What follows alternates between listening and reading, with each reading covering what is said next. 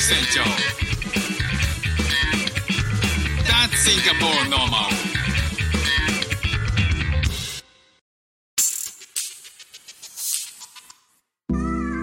どうも、副船長です。シンガポールで4歳と5歳の息子の子育てをしている主婦です。このチャンネルは子育ての話や英語学習の話、海外生活で面白いと感じた日本との文化や価値観の違い、そこから改めて感じた日本のすごいところなんかをお話ししております。今日はですね、えーシンガポールのインフルエンサー事情についてお話ししたいなと思っております。ああのまあ、なんでいきなりインフルエンサーなのっていうことなんですけど、まあ、フック船長もともと日本にいた時はマーケティング会社で働いていて、えーなんかこうインフルエンサーとお仕事するとかっていうことが結構多くてですねでまあシンガポールに来て今仕事してるんですけど、まあ、そこも、まあ、言ったらマーケティング関係の仕事をしてるのでシンガポールってインフルエンサーってどういう感じなのかなっていうのをねあの知識として持ってこうと思って、えーなんかちょっと勉強してみたんですよね。でなんかこう、まあ、結論から言うと結構日本よりもシンガポールってインフルエンサーがかなり影響力を持ってるんですよ。まあ、日本の場合はねなんかこうテレビに出てるタレントさんとか、えーなんかこうメディアに出てる人とかっていうのが、えーかなり影響力を持って、まあ、世代によっては若い、ね、インフルエンサー若い層なんかはインフルエンサーもかなり人気だ人気っていうか影響力があると思うんですけどシンガポールは全体を通してかなりインフルエンサーがその役割を担っているという風な、えー状況があるらしいんですよね。でその理由っていうのを少しずつお話ししたいなと思うんですけどまずですね、えーシンガポールは日本のような芸能人っていうのがほぼほぼいない少ないですよね。で人口自体が日本と比較しても20分の1以下っていうことで、えーかつ英語圏とかいろんな国の人がいて、えーまあ、そういうシンガポールに住んでる人は500、えー万人ぐらいいるのかな？592万人いてそのうち国民自体は350万人ぐらいなんですよね。で、えー芸能人は日本だと約1万5,000人ぐらいいるらしいんですけどシンガポールではその20分の1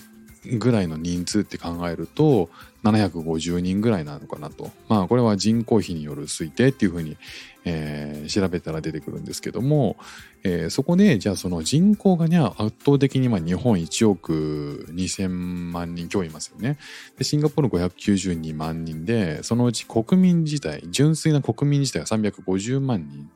でも結構少ないんですよ。まあ、その中で、えーインターネットを平均的に使う人っていうのが圧倒的に多くてでかつテレビ番組自体はかなり日本より少ないんですよね。だからこう一人当たりの SNS とかに使う時間ってのが、えー多いんですよ圧倒的に。なんか平均値で言うと日本だと、え1日に SNS に使う時間が、え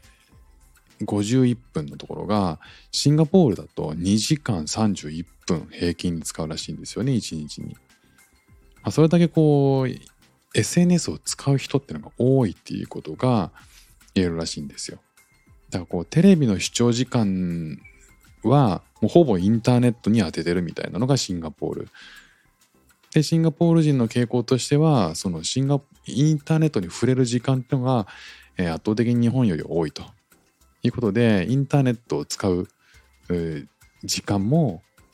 インターネットの自体の影響力も大きいっていうことが言えるらしいんですよね。でえっ、とテレビとか雑誌自体もやっぱりこう少ないんですよシンガポールって。まあ、日本はねかなりこうテレビを見たら広告なんてたくさん出てきますし一方でシンガポールだとあんまりこうテレビを日常的に見ますよっていう人とかもなかなか少ないらしくてでそうなってくるとテレビとか新聞とかそういう広告の、えーパワーって弱いんですよね。で一方でオンラインで、えーバンバン広告が流れているみたいな感じなんですよ。であとは買い物自体も、えーソーシャルメディア SNS を見ての広告見て影響を受けて買うとかっていうのも全然あるしだからこうテレビとか雑誌とかの情報よりもオンラインでの広告の方が影響力があるっていうことなんですよね。でもう一つがなんかこう国土がかなり狭いんですよシンガポールって。で東京23区が628キロなんですけどシンガポールは720キロなんですよね。ほとんどこう東京23区と同じぐらいの大きさしかないんですよ。でそんな中であのあちこち移動するのは比較的楽。なんでかっていうとこう地下鉄もしっかり 通ってるしあとはバスとかタクシーも結構安かったりするんでその中でこう移動は簡単にできるんですよねだからこう距離的にそういったところそういった、えー、と移動が楽とかっていうのは口コミが反映されやすいらしいんですよね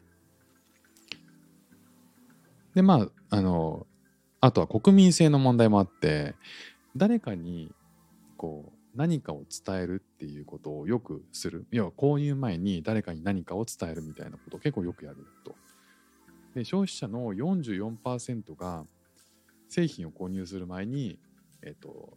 家族とか友人からの推推薦に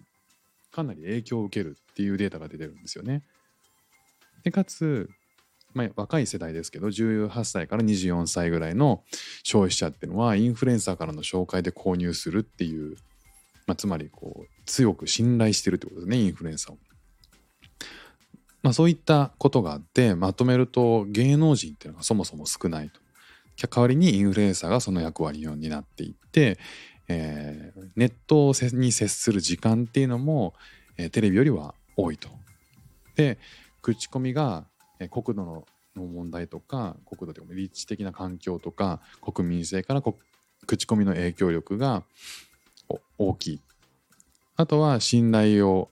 えーメーカーから発信するもの会社から発信する公式の情報よりもインフルエンサーのような第三者の意見をかなり信頼するっていうことで故にこうインフルエンサーの消費者に対する影響力が強いっていうふうに言われてるんですよねだからこうシンガポールでなんかこうプロモーション成功したとかっていうケースってほとんどの場合はインフルエンサーをうまく活用してるケースが多いっていうふうに言われてるらしいんですよ。まあ、こんな感じでとりあえずこうまとめたことをつらつら喋って退屈だったと思いますけど、えーこうやってね喋っていくことで僕も頭はまた整理できてあの定着するんで、えーまあ、これはこれでよかったかなと思います。あ、の通常の配信はね通常通りこう日常のこと配信しますんでまた聞いてください。よろしくお願いします。副船長でした。じゃあまたね。